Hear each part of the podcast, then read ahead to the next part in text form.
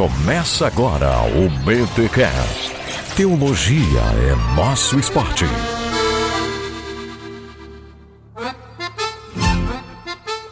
Muito bem, muito bem, muito bem. Começa mais um BTcast, o de número. 289 Tchê. Eu sou o Rodrigo Bibo e a praça é nossa.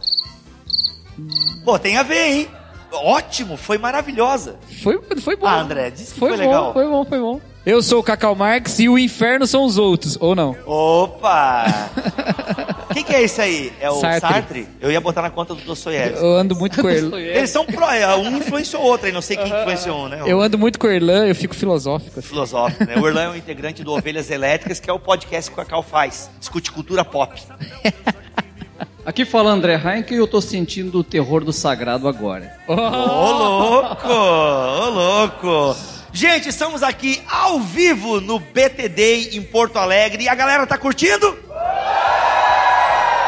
Muito bom, gente. Nós vamos conversar hoje aqui. Estamos com André Heinck, Cacau Marques vamos falar um pouquinho sobre esse diálogo é, religioso que está muito presente ali em Atos 17. Mas antes de chegarmos na conversa que Paulo tem ah, com aqueles filósofos do seu tempo, a gente vai dar uma pequena introdução nesse discurso religioso, nesse homo religios que o André discute no primeiro capítulo do seu livro, que foi lançado inclusive aqui em Porto Alegre, e você pode adquirir os outros da Bíblia com o nosso link da Amazon que está aqui na publicação deste podcast. Mas antes, os recados paroquiais. Eu sou gaúcho, sim,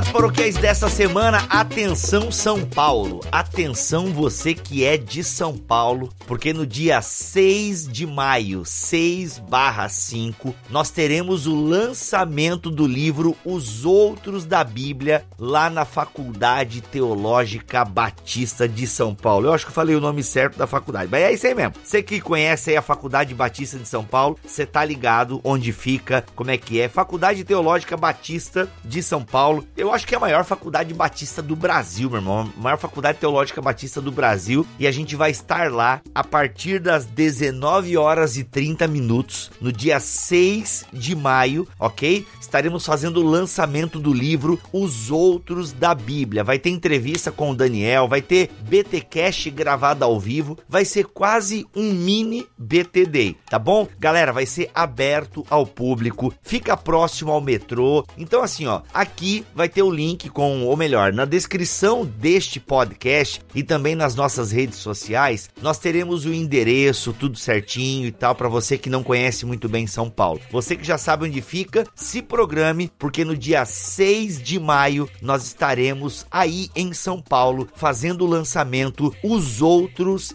da Bíblia. Os Outros da Bíblia. Se você já comprou o livro, cola com o livro lá para receber o seu autógrafo, aquela, falei certo? Autógrafo, autógrafo.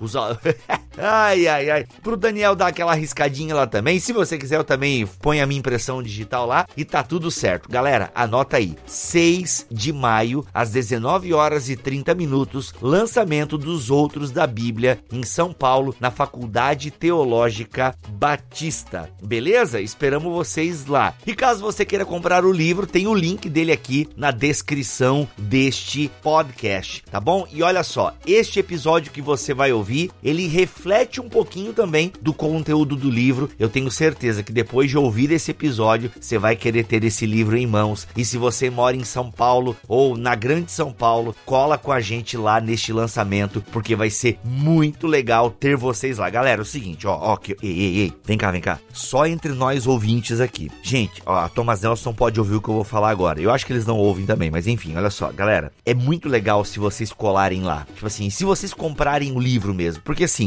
isso mostra, gente, a Thomas Nelson ela não é uma instituição de caridade. Vocês sabem disso. O livro teve um custo, eles apostaram no André, que não é um autor conhecido, o Bibotal, que é um podcast conhecido no mundo do podcast cristão. É, mas a gente precisa mostrar números. Tô aqui, ó, abrindo o coração com vocês na moral aqui. Então assim, é muito importante para nós que vocês compareçam lá, que vocês façam esforço e comprem o livro pra gente fazer uma segunda tiragem. Por quê? Vocês confiam no trabalho do Bibotalk. Vocês confiam no tipo de teologia que a gente produz e reproduz. Então assim, se a gente faz uma moral com a editora, meu irmão, o que eu indicar para a editora, e vou dizer, já tem gente boa aqui dentro, né, da nossa equipe e tal, que tá com um projeto pronto, mas como é que eu vou apresentar para Thomas Nelson se eu apresentei o André e eles venderam mil livros? Não dá, tem que bater a tiragem, o livro tem que pagar as, a, as próprias contas e dar lucro para a editora, super normal, tá? Então assim, preciso muito da ajuda de vocês, que vocês peguem firmes, você que é de São Paulo, cara, faz de tudo para estar com a gente lá no dia 6 de maio. Ah, mas eu já tenho um compromisso, mano, tenta desmarcar, se não for um almoço com a sua mãe, é uma janta com a sua mãe e com a sua sogra, tá bom? Se é pedido de namoro, leva a menina lá pro evento e pede depois do evento, entendeu? Faz uma força. Ah, vai com a gente lá, mano. Dia 6 de maio, eu quero ver a galera ouvinte do Bibotalk em peso lá. 6 de maio de 2019, eu quero ver vocês por lá.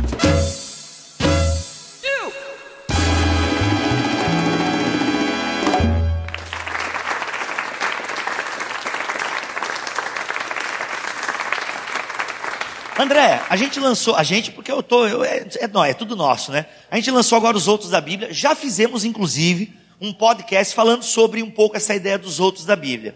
Mas quando a gente escolheu o tema urgente e a partir desse tema discutir alguns textos de Atos dos Apóstolos, veio a ideia de nós falarmos um pouquinho de Atos 17, que já foi inclusive um texto tratado aqui em outros podcasts da casa. Mas tu propõe um viés um pouco diferente para a gente iniciar esse papo. Então eu queria que tu nos introduzisse aqui, André, e até a tua abertura tem um pouco a ver com isso, né? Essa, queria que tu explicasse um pouco então, antes de nós chegarmos é, no diálogo com Paulo, com os filósofos ali naquela praça, né? O Areópago, não sei se era bem uma praça, mas na praça que se discutia filosofia, né? Então, faz um pouquinho esse arrazoado para a gente começar essa conversa em relação aos outros, ao diferente, e, e essa aproximação e esse diálogo que a igreja tem que ter e essa ideia do sagrado que é tão importante para nós entendermos o discurso interreligioso. Posso usar essa interreligioso serve plurirreligioso? Serve, serve. Tá, com ânimo, cara. Tem que ter ânimo.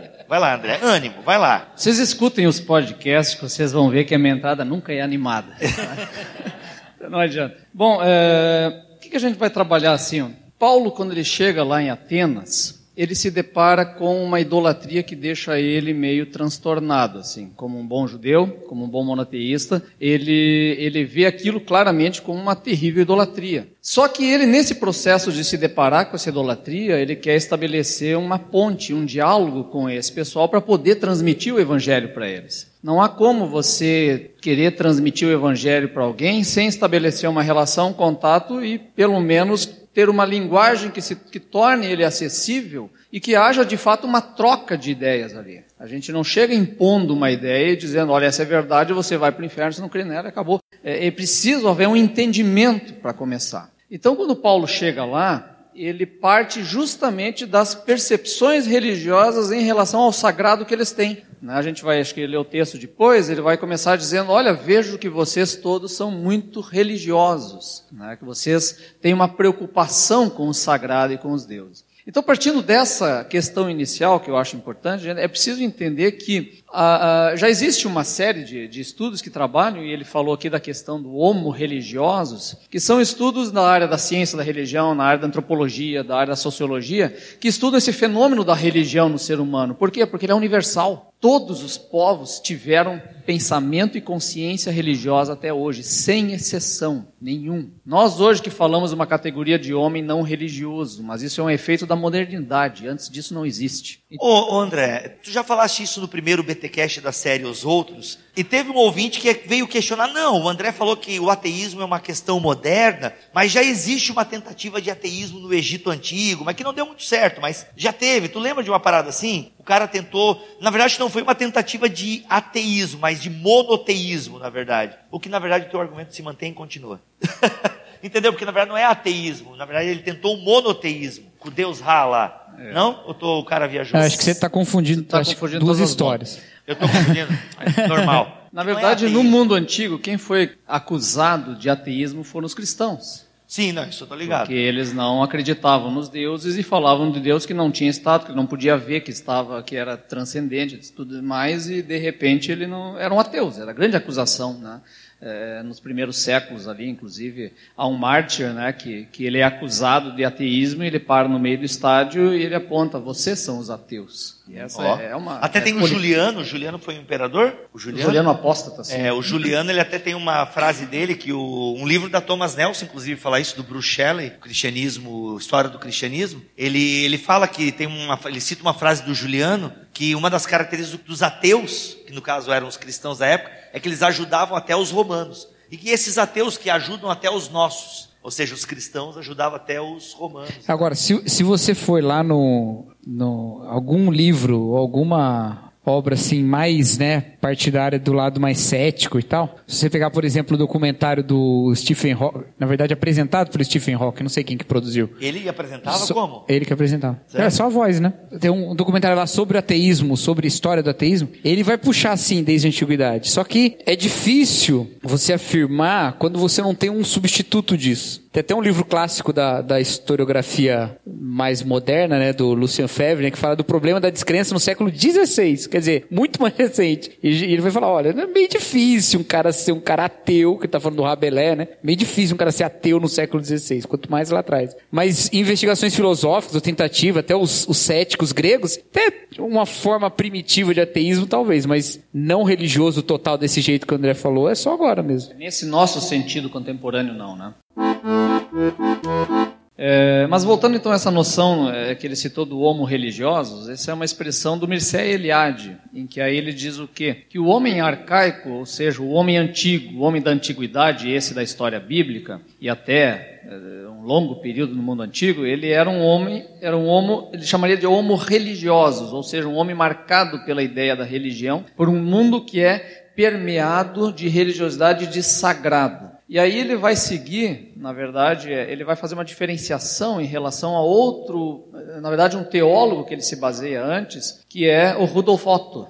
E ele trabalha no livro Sagrado, ele trabalha a dimensão, então, do sagrado, ou do luminoso, né, como ah, uma experiência externa ao homem que o possui, de certa maneira, ele passa, então, a ter uma percepção do sagrado como algo eh, que se revela a ele de um mistério tremendo e fascinante. Então, o que que ele quer dizer com isso? É um mistério, é algo que ele não consegue explicar, que ele não, não consegue dar uma lógica, um sentido lógico do que, que é essa experiência. Ela não é possível de ser descrita em palavras, mas é sentida. Ao mesmo tempo, ela é tremenda, ou seja, ele, ele te dá um pavor, tu fica com medo disso, te deixa aterrorizado, a usar essa expressão. Mas ao mesmo tempo é fascinante, ou seja, você se sente atraído por essa coisa aterrorizante. Ontem nós estávamos falando disso, né? Então, esse, essa experiência, na minha opinião, é a coisa que melhor define a, a palavra bíblica do temor do Senhor. Um mistério tremendo e fascinante, que é o que nós é, é, é, sentimos ou devemos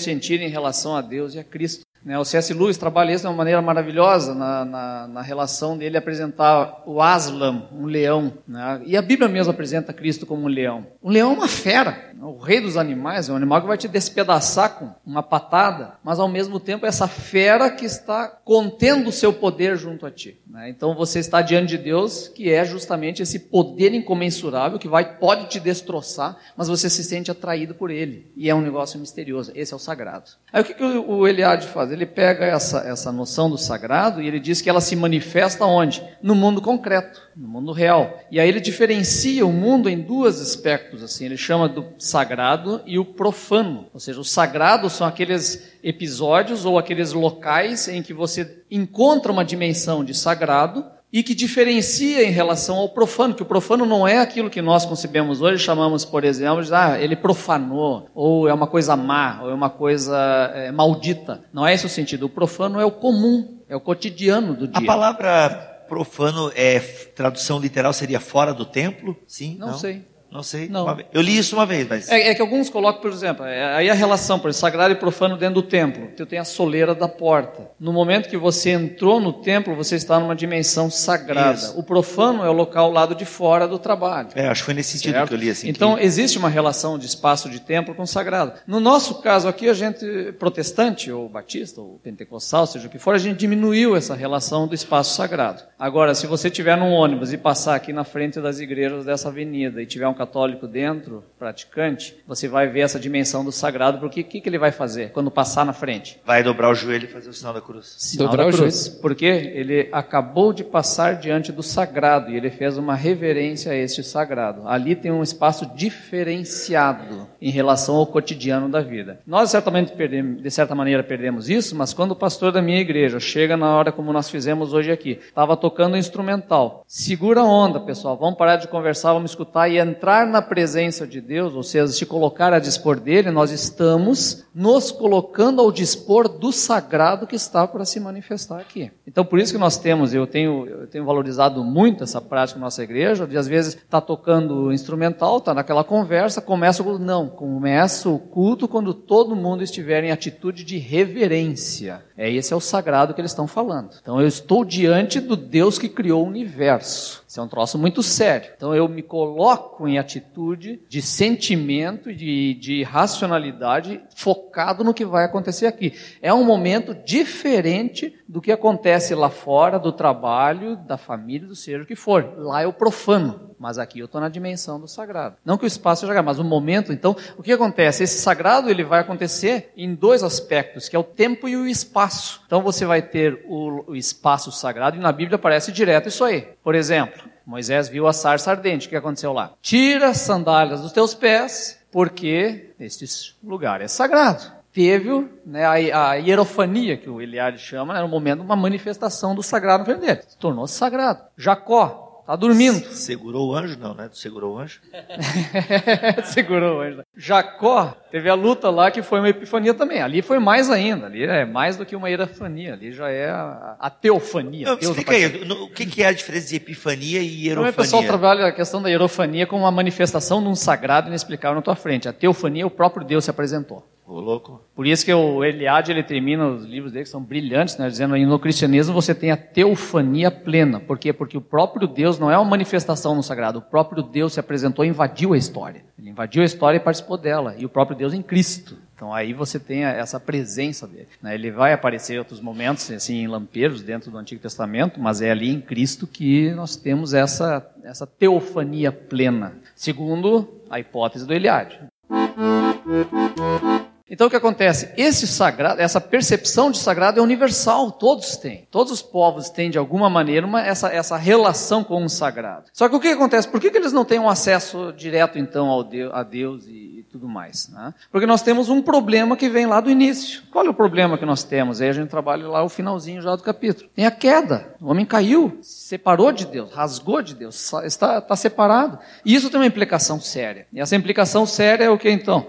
Essa dimensão do sagrado, que é o culto a Deus, também vai ser permeada pelo pecado. Então o homem tem uma busca do sagrado, um desejo sagrado, mas ele está virado em idolatria, está virado em busca em lugares errados. Né? Muita idolatria também é errar o alvo. Então esse é, o, é, o, é, o- é um dos sentidos né, dessa busca do sagrado que há e que Paulo vai fazer uso disso lá. Há essa busca. Então como é que eles vão encontrar o sagrado? Como é que eles vão encontrar o verdadeiro sagrado, vamos dizer? Aí nós temos, nós cremos o quê? Que Deus criou o universo por meio de Cristo, o Logos, e esse Logos está presente entre todos os povos. E fazendo o quê? Deixando testemunho de si mesmo nessas culturas dos povos. Um livro que trabalha isso é o Fator Melquisedeque, Don Rickards, um clássico já de uns 40, 50 anos, né? Ele trabalha justamente essa questão.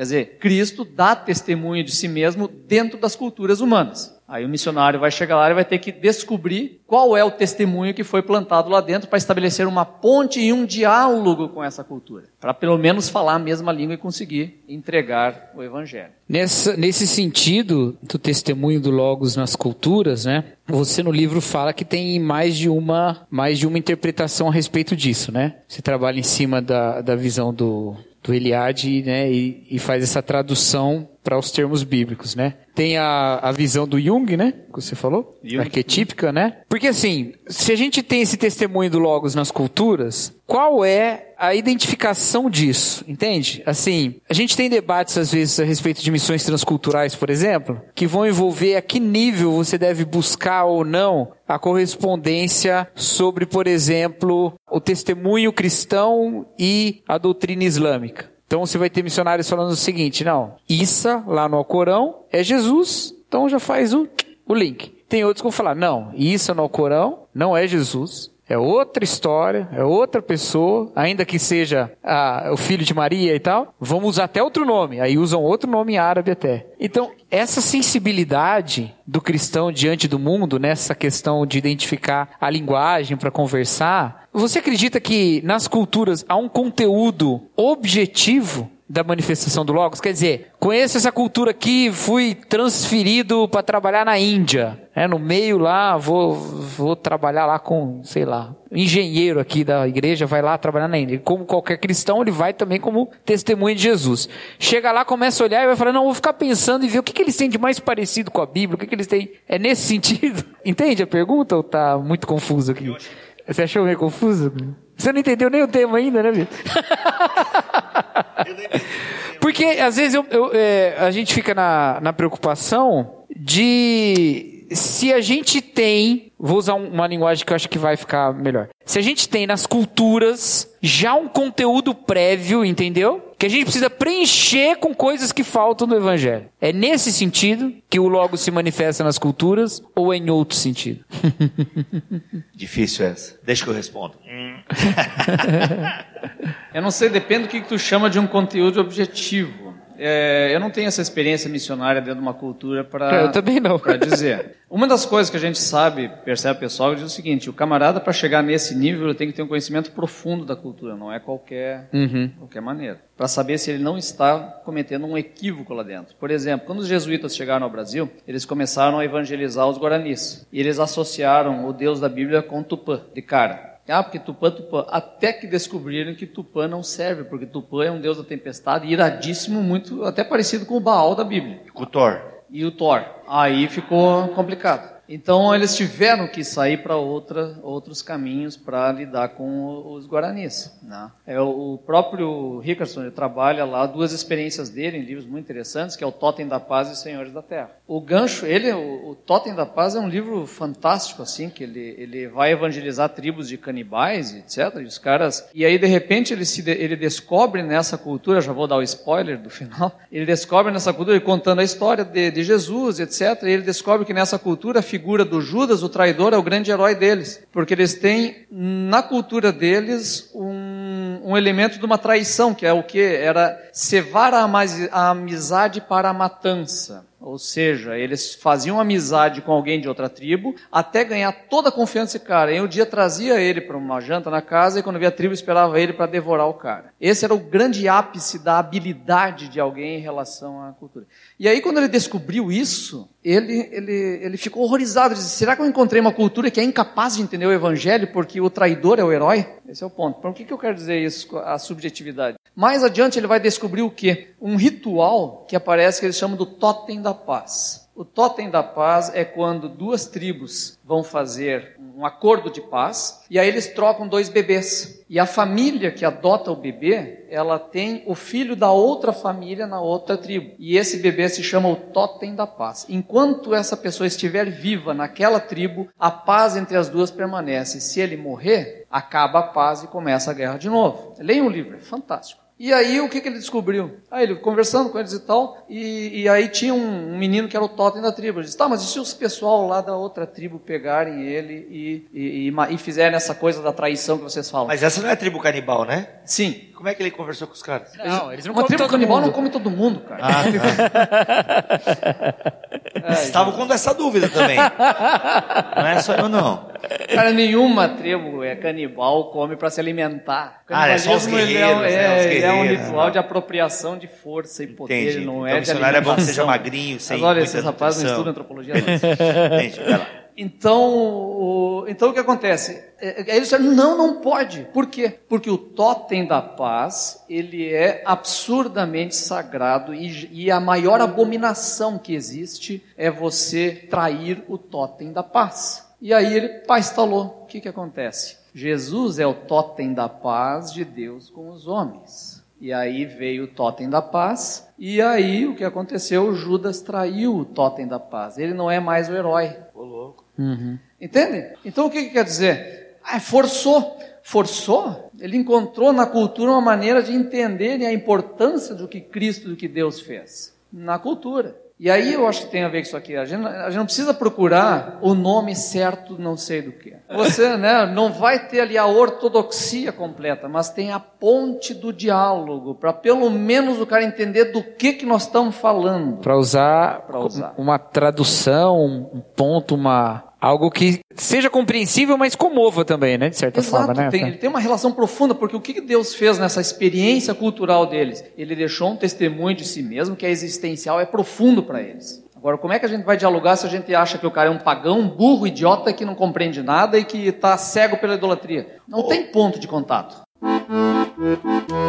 Vamos para Atos 17, então. Vocês podem abrir a Bíblia de vocês também, aproveitando. Né? A, a epígrafe é o discurso de Paulo em Atenas. Enquanto Paulo os esperava em Atenas, o seu espírito se revoltava em face da idolatria dominante na cidade. Por isso, falava na sinagoga com os judeus e os gentios piedosos, também na praça, todos os dias com os que encontravam ali. E alguns dos filósofos epicureus e estoicos discutiam com ele, havendo quem perguntasse: "Que quer dizer esse tagarela?" Outros diziam: "Parece pregador de deuses estranhos." Diziam isso porque Paulo pregava Jesus e a ressurreição. Então, tomando-o consigo, levaram-no ao Areópago, dizendo: Podemos saber que nova doutrina é essa que você ensina? Tá, segura um pouco. tá? Então, primeira, primeira coisa aqui, né? O Paulo ele chega, ele está revoltado com a idolatria que ele está vendo na cidade. Não tá, não é um negócio que ele ache coisa mais linda do mundo. Aí ele sai o que ele está discutindo, conversando com o pessoal, os judeus e outros tantos, sobre apresentando Cristo, como ele tradicionalmente faz, e vai também entre os pagãos e começa a anunciar. Aí o pessoal estranha. Olha só do que, que ele está falando, parece ser divindades estrangeiras. Paulo evangelizando na praça, hein? Na praça. Bem antigo esse Aham. processo de na praça evangelizar, viu? E aí o pessoal leva ele para onde? Para Areópago, que é o quê? É o Monte de Ares. Colina de Ares. Colina de Ares, que é justamente um topo de uma montanha lá em, em Atenas, onde o pessoal apenas discutia, de, tinham debates filosóficos e faziam às vezes julgamentos religiosos lá. Então vem aqui explicar para nós o que é isso aqui. Para primeiro lugar, vai num lugar absurdamente pagão, que tem um nome do deus mais brabo dos gregos, que é Ares, né? o deus do Hoje seria as universidades federais? não sei. Talvez, dependendo da- do campo. Eu Daí achei, eu achei válida a comparação. Foi barato, foi barato. Obrigado, cara. Isso aí. É, dependendo do curso vai ser mesmo. Tá, vamos seguir então. Você está nos apresentando algumas ideias estranhas e queremos saber o que elas significam. Todos os atenienses estrangeiros que ali viviam não se preocupavam com outra coisa, senão falar ou ouvir as últimas novidades. É aqui uma interferência do Lucas contando que esses caras só queriam conversar debate fiado que não leva a lugar nenhum, né? Só faltava tecnologia para ser o Facebook, né? É, é isso aí.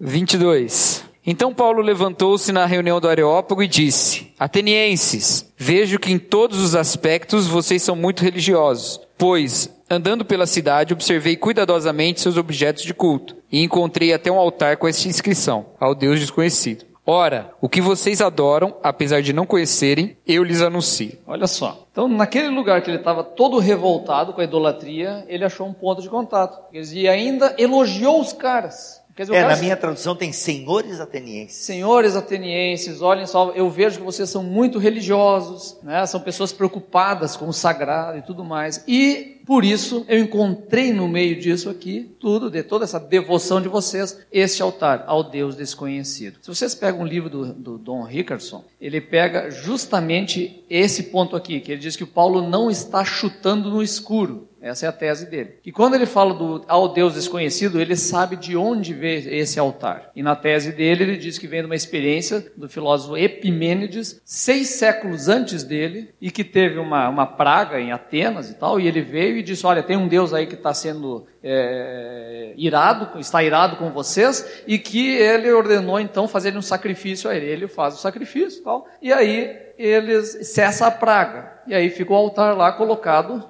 e aí pergunta: qual é o nome do Deus? Olha, ele não disse, é o Deus desconhecido. E isso veio por meio de Epimênides. E aí surgiu o altar. Só que o detalhe é o seguinte: por que, que o, o, o Richardson diz que ele, é, ele sabia dessa história? Porque logo adiante ele cita Epimênides. E porque ele, na carta a Tito, cita Epimênides também. Ele diz para Tito: Olha, como diz um profeta de vocês lá, os cretenses são bestas, feras, animais insaciáveis, ventres preguiçosos, é, preguiç, ventres preguiçosos, não sei o quê. E quem diz isso é Epimênides. Quer dizer, ele leu o cara, ele conhece o cara. Então, aquilo que a gente falou antes, né, da, a cultura, para você interpretar ela, você tem que estar tá dentro dela e conhecer ela. O Paulo é isso. Paulo conhece os filósofos, ele conhece a cultura grega. É o Paulo de Tarso, uhum. centro universitário da antiguidade. E ele cresce em duas culturas, uma judaica e uma grega. Por isso que Deus chama esse cara para falar aos gentios. E fazer a tenda ainda, né? Continua lendo.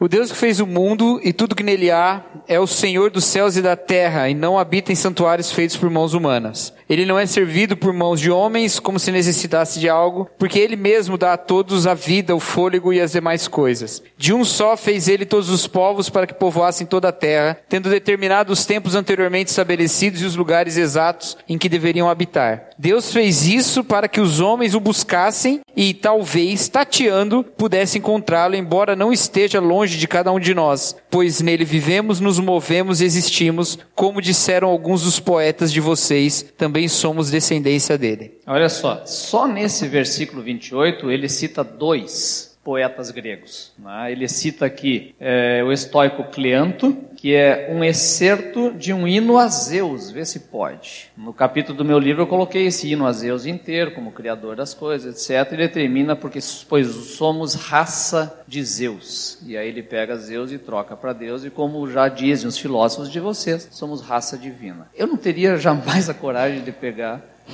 um hino pagão a um Deus que nós rejeitamos completamente, ele dizer, já disseram e já tinham a percepção do divino ali. Não completa, não plena, mas a pista está lá. Então vocês já têm pista do divino. E é essa ponte que ele vai usar. O texto anterior dele também, porque nele vivemos, movemos e existimos, também filosofia estoica. Ele puxa esses elementos para dentro para explicar o Deus que ele vai propor e explicar a Cristo. Né? E aí vem a sequência do texto, né? então explicando, né? ora, se nós somos de raça divina, não podemos pensar que a divindade seja semelhante ao ouro, prata ou pedra e a uma escultura de arte e engenho humanos. Ele vai explicando toda a fé a partir do ponto deles. Por isso, não levando em conta os tempos da ignorância, Deus agora notifica aos homens que todos em toda parte se arrependam, porque ele fixou um dia no qual julgará o mundo com justiça, por meio do homem a quem designou, dando-lhe crédito diante de todos, ao ressuscitá-lo diante dos mortos. E aí vem com Cristo e o É Evangelho. isso que eu acho legal, a gente já falou inclusive em BTcasts anteriores, tanto naquele com o Marquito, e eu acho que a gente falou no, com o Igor também, eu não lembro agora, mas é que Paulo ele tem um confronto aqui com a cultura, né? Ele não é simplesmente não assimila a cultura,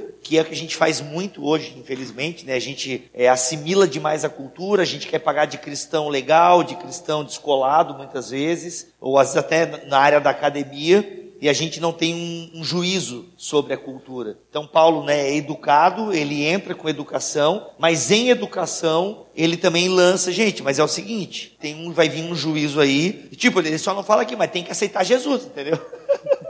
É que ele fala da ressurreição, né? E aí Opa, é a... aliás, agora, né? E aí é o, é o ponto aí de tropeço, né? Porque até então eles estavam caminhando juntos, né? Podia até falar que Paulo estava sendo bastante plurirreligioso, né? Mas aí ele chega num ponto e fala, não, mas tem aqui uma divisão aqui. Eu creio numa coisa que vocês não creem. Esse, esse é o ponto central, então, que existem os pontos de contato de onde se parte, mas o caminho é sempre apontar e chegar a Cristo. Nós não estamos aqui falando em nenhum momento de, ah, isso aqui é a... todos os caminhos levam a Deus. Não, encontramos a pista lá e vem a Cristo.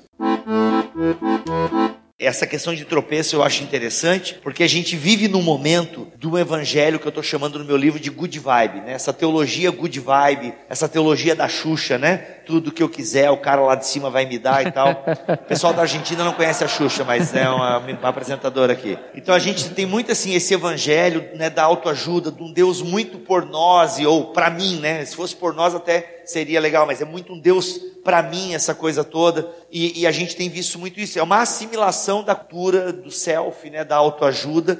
E isso tem entrado muito né, nas pregações. Como eu disse para vocês, eu tenho acompanhado bastante essa turma do gospel. E, cara, é impressionante. É o meu. É Deus, ele olha para ti lá da, do seu poderoso trono e ele olha para você e ele diz: Entendeu? É tudo assim, tipo Deus olhando só para mim e, e, e, ele ama só eu, ele vai, sabe? E isso é uma assimilação dessa na cultura Mas do self. Né? Eu acho que é justamente o oposto do que Paulo faz, né? Aí, Porque ele, uma coisa assim, você perceber algo sobre aquela, aquela sociedade. Paulo percebeu algo sobre aquela sociedade. Isso. Ele não está só elogiando para usar de, de, isca. Ele está percebendo que eles são religiosos mesmo. Eles tinham um debate sobre religião, ainda que as visões sobre religião variavam muito de acordo com a linha filosófica, né? Mas eles tinham alguns debates sobre isso. Então ele, ele sabe disso. Então ele vê como que ele vai usar o gancho, né? E vai puxar e vai mostrar o que é do evangelho que ressoa naquelas ausências que aquela pessoa tem. E não contrário, pegar o evangelho, dar uma arrumada nele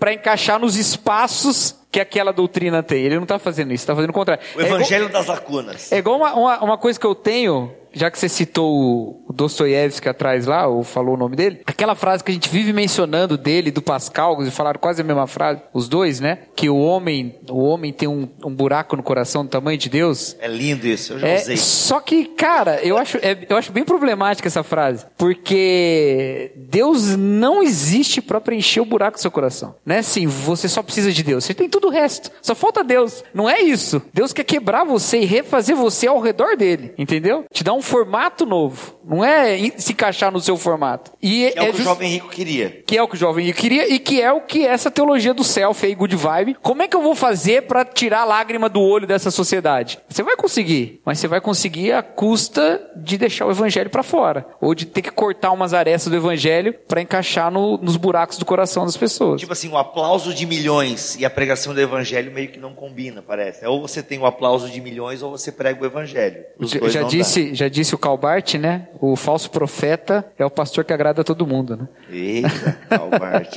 Porque até para a gente caminhar para o final, aqui Paulo ele chega no momento. Eu achei legal o que o Cacau falou que tem uma hora que é o tropeço, né? Que é, não, o que, que você falou, Cacau? É isso mesmo. É a divisão. E esse é o Jesus dos Evangelhos que veio dividir famílias, né? Principalmente no, no seu contexto imediato ali. Só que o que, que é legal? A maioria, pelo jeito, não curtiu o discurso de Paulo mas o texto vai dizer, o 34, é, Paulo se retira, né? A galera não curtiu muito, a essa altura Paulo se retirou do meio deles. Houve, porém, alguns. É, e isso é muito interessante por quê? Porque a gente quer ganhar o ginásio inteiro para Jesus. É, eu sei que eu estou fazendo umas aplicações gospel aqui, mas como eu entrei nessa seara, eu estou indo aqui.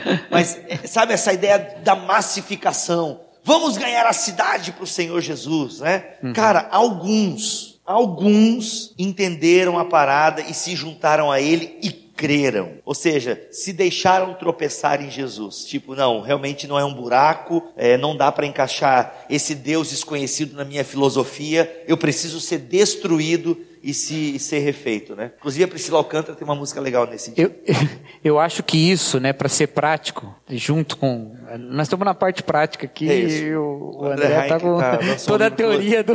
Isso. Mas tem uma coisa, e eu queria até que, que o André. Eles baixam do disco voador e chegam no, na Terra. Né? queria até que o André falasse sobre se essa aplicação é, é plausível. Porque é o seguinte: a palavra que foi dita agora há pouco, eu não sei quem vai ouvir o BTcast vai saber, mas o André falou sobre a questão política que nos divide e nos, né, nos separa e que Jesus chamou zelote publicano para sentar na mesma mesa, compartilhar da mesma, é, da, da mesma refeição. Aí, a gente às vezes não quer sentar nem na mesa. E me parece que existe algo no Novo Testamento que nos ensina a ouvir. Que a gente acha que a proclamação do Evangelho, ela reside só no falar e não no ouvir. Então, quando Paulo fala aos Colossenses lá, olha, sua palavra seja temperada com sal para saberdes como responder a cada um, tem um conhecimento de como responder a cada um. Então, o, o Stott fala no livro dele, A Missão Missão da igreja no mundo contemporâneo, acho que é isso. Ele fala sobre o diálogo evangelístico. A gente acha que o evangelismo é só proclamação. Senta aí e ouve agora que eu vou ficar falando meia hora sobre a morte de Jesus. E quando levantar, você vai pro céu. Aí eu vou lá, pá! E o cara não entendeu nada, não sabe nada, nem sabe como aquele ressoa no coração dele. Mas ele fala sobre um diálogo, um diálogo de alguém que ouve e diz o que tá, como Jesus Cristo responde, como a cruz responde aquilo, né? Eu acho que o Keller é o mestre nesse negócio, mas isso é outra história.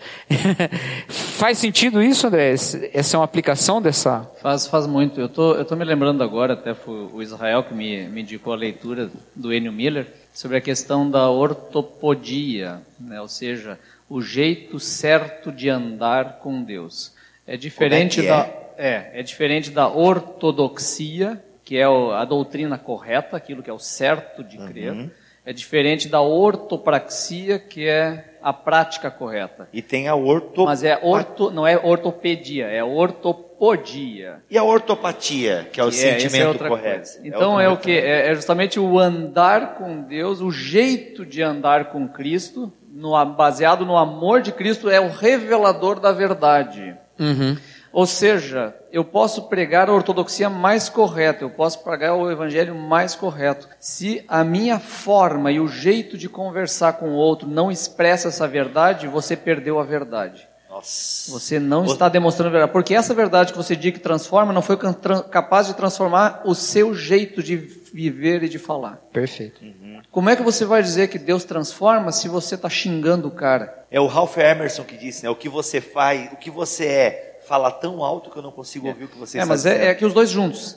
É, é a própria pregação junto, porque senão a gente diz, olha, é muito legal essa vida. Eu sou um cara legal, eu sou um cara legal e não falo do, do conteúdo da palavra. Mas é que o conteúdo e a, e a prática, eles vêm junto num caminhar constante. Então, é poderoso você um dia brigar com alguém numa mídia social e você chamar ela e pedir perdão. Isso é poderoso, porque isso revela um jeito certo de andar. E é- isso é marcante. Então, é é você dar a cara a bater de que eu pequei, me desculpa, eu errei. Então, esse é um ponto. E, e- e e o jeito que a gente prega é tão importante quanto. Por isso que Paulo chega lá, e ele não chega lá assim, raça de víboras, vocês estão Hereges. sendo condenados ao inferno. Chamou os caras, olha, eu quero ouvir vocês, vocês são muito religiosos, olha que interessante. O Deus desconhecido não está distante de vocês. Não está distante, tatearam. cara. Né? Vocês tatearam, vocês estão querendo achar, eu estou vendo isso. E aí faz a ponte. Quer dizer, o jeito dele falar. O cara estava revoltado por dentro. O espírito O, se Paulo, revoltava. o, é, o Lucas que estava andando com ele sabia que o Paulo estava revoltado. Ele estava indignado, mas na hora de falar ele conteve a revolta deles. Olha, né, é, eu vejo que vocês estão tateando e vocês querem. Agora deixa eu mostrar para vocês. E na questão de, de ouvir, uma coisa que eu tenho aprendido na vida também, que é o seguinte: se você não sabe o que falar, não fala. não, sério, gente. Às vezes você vai ter a oportunidade de aconselhar alguém, isso serve para aconselhamento também. Mas às vezes você vai ter a oportunidade de conversar com alguém que não conhece Jesus Cristo, que tem uma outra crença, uma outra visão, e vai chegar num ponto que você não sabe o que dizer. Então você espera, ouve mais. Ouve mais, ouve mais. Você não conhece a palavra de Deus, você não conhece a pessoa. Ali você não está perdendo tempo ouvindo aquela pessoa. Entendeu? Uma hora você vai saber e você fala. Uma vez eu estava numa conversa com um cara, e ele era um cara, cara, com a vida toda errada, toda, toda, toda errada. E na verdade foi o seguinte, ele, eu nem conhecia ele, ele era amigo de um amigo meu, e nós fazíamos seminário, esse amigo trabalhava com ele e levou ele num almoço que a gente estava. E aí ele falou, ó, esse meu amigo que vem aí, ele tem a vida toda errada, velho, eu tô tentando tirar ele dessa vida tal. Aí a gente sentou, começou a almoçar, e o meu amigo seminarista mandou Bíblia na cabeça do cara. Você não pode fazer isso, e eu. Eu falei, Que bom, não nem conheço o cara, que moral tem pra falar com ele. Vai, vai, pá, pá, pá, falando, falando, falando, falando. E o cara lá, não, porque isso não tem nada a ver, e eu quieto lá, cortando meu bife, comendo. E até que parou. O meu amigo desistiu e fomos trocar de assunto. Aí começaram a falar de um monte de outra coisa tal. Aí eu entrei no papo. E aí teve uma hora que não sei como surgiu o assunto de budismo. Apareceu lá. E aí esse cara falou: Mas você sabe que eu admiro esses caras? Esses caras sim, esses caras estão anos-luz da gente. Esses caras, eles, esses- eles têm uma vida simples. Eles têm uma vida de paz, eles têm uma vida tranquila, eles não se metem em confusão com ninguém. Esses caras, ó, eu queria ser como eles. Eles vivem sem precisar desse dinheiro todo, sem ficar trabalhando igual louco, igual eu tô. Nem sei, né? Se budismo, mas não importa se o budismo é assim ou não. Importa o que ele pensava sobre o budismo. Aí eu, peraí, é essa hora aí, é agora. Aí eu falei, então, eu também admiro. Tudo que você falou são coisas que eu luto comigo também. É difícil para mim. É difícil para mim. Às vezes tem um, um, imprevisto na grana e eu fico já desesperado e tal. Porque a gente acha que a gente vai converter o cara se ele perceber um cristão perfeito na gente. É justamente o contrário. Quando ele perceber que a gente não se acha perfeito, tá, né? Aí eu também admiro muito. Eu também não tenho essa coisa. Eu também me sinto perturbado por causa de conta para pagar e eu não queria estar desse jeito. E eu admiro gente que é assim. Mas eu me espelho num outro cara que também diz isso. E esse outro cara é Jesus. E por que, que eu me espelho em Jesus e mais em Jesus do que nesses caras? Porque quando eu vou ver o que esses caras pensam sobre Jesus, eles falam: Jesus é um grande mestre iluminado. Quando eu vou ver o que algumas linhas do judaísmo pensam sobre Jesus, eles falam: Jesus é um grande mestre, um rabino. Quando eu vou ver o islamismo que pensa sobre Jesus, Jesus é um profeta. Se todos eles admiram Jesus, eu vou atrás do original, não é não? Você sabe que eu falei meio brincando, o cara olhou para mim e falou assim: Sabe que você falou um negócio que eu nunca pensei? Olha aí, esse é o cacau. Então, não, não é o cacau, não. Mas foi um negócio. É humilde ainda. humilde, contou essa história toda. Olha como eu fui genial, né? mas, é, mas é o seguinte: ouve, gente, ouve. Para e ouve. Nossa, mas ele, ele tá falando tanto que tá quase me convencendo. Então você ora. mas ouve, você está numa conversa, aquilo ali na sua frente é uma pessoa amada por Deus. Não importa o tanto de pensamento distorcido que tem na cabeça dela, Deus ainda ama e Ele conhece muito mais pensamento que você, viu? Então ouve e pensa, como é que eu posso alcançar o coração? Agora a gente está num ambiente, que é o ambiente da internet, a gente está sempre falando de internet, porque a gente sabe que a internet é uma grande parte da nossa vida, né? Então não pode também deixar de falar não. No ambiente da internet, ninguém é ninguém, todo mundo é só perfil. E o que é perfil? Perfil é um conjunto de ideias. Quando você entra lá na internet posta um negócio, você não está postando que você está defendendo aquela causa, você está postando que você está construindo um personagem sobre aquilo que você está escrevendo. É ou não é? Então você foi lá e escreveu lá, fala uma coisa aí, uma hashtag aí. Hashtag BTD. Não, uma hashtag assim. Né? Lula livre. Pronto.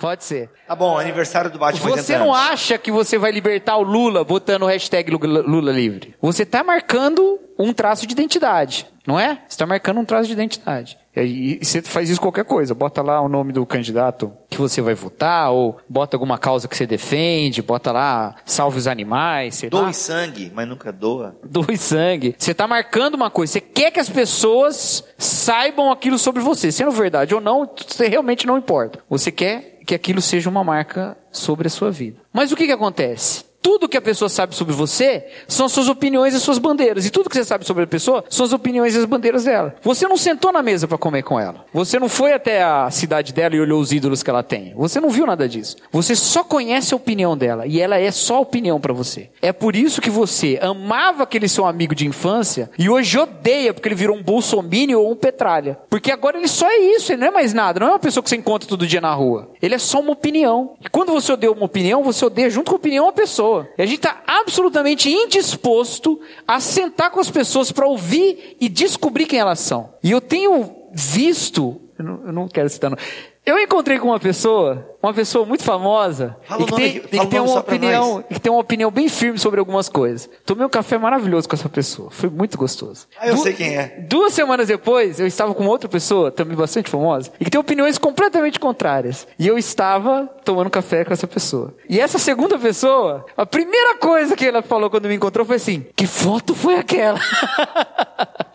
Mas se você senta na mesa com a pessoa, se você conversa, se você come do pão, se você anda junto, se você sabe o que é que faz ela chorar, o que ela faz ela sorrir, você está num outro nível de conhecimento da pessoa. Não existe essa apologética Facebook. Isso não é bíblico. Esse negócio que é só opinião, opinião e não tem gente. Isso não, isso não é bíblico. Gente, ninguém nunca foi convertido porque os seus argumentos foram estraçalhados em praça pública. Nunca antes na história deste país. nunca. Você nunca pegou assim um cara que acredita em astrologia e provou para ele por A mais B que os astros não estão tudo na posição errada e que ele está acreditando tudo errado. Falou: Nossa, verdadeiramente Jesus me salvou. Nunca isso aconteceu. É igual discutir com o pessoal da Terra plana, não adianta. não é.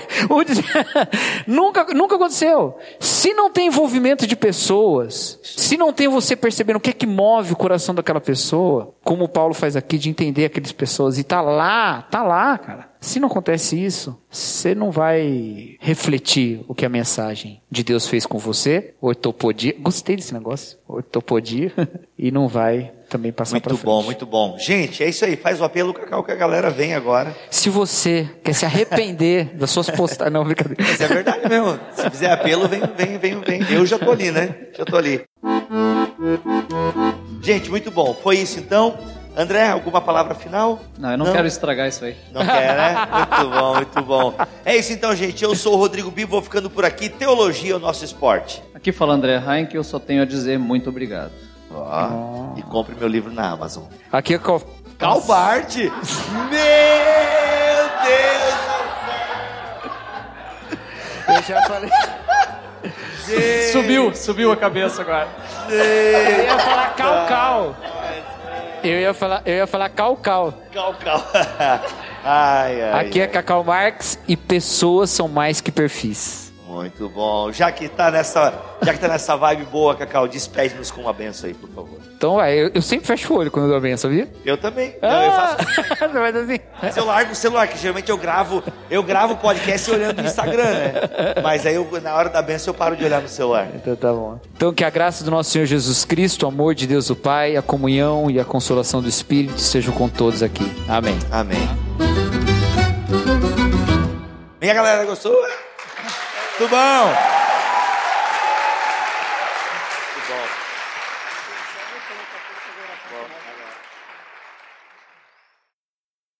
Este podcast foi editado por Mac Bibotalk Produções.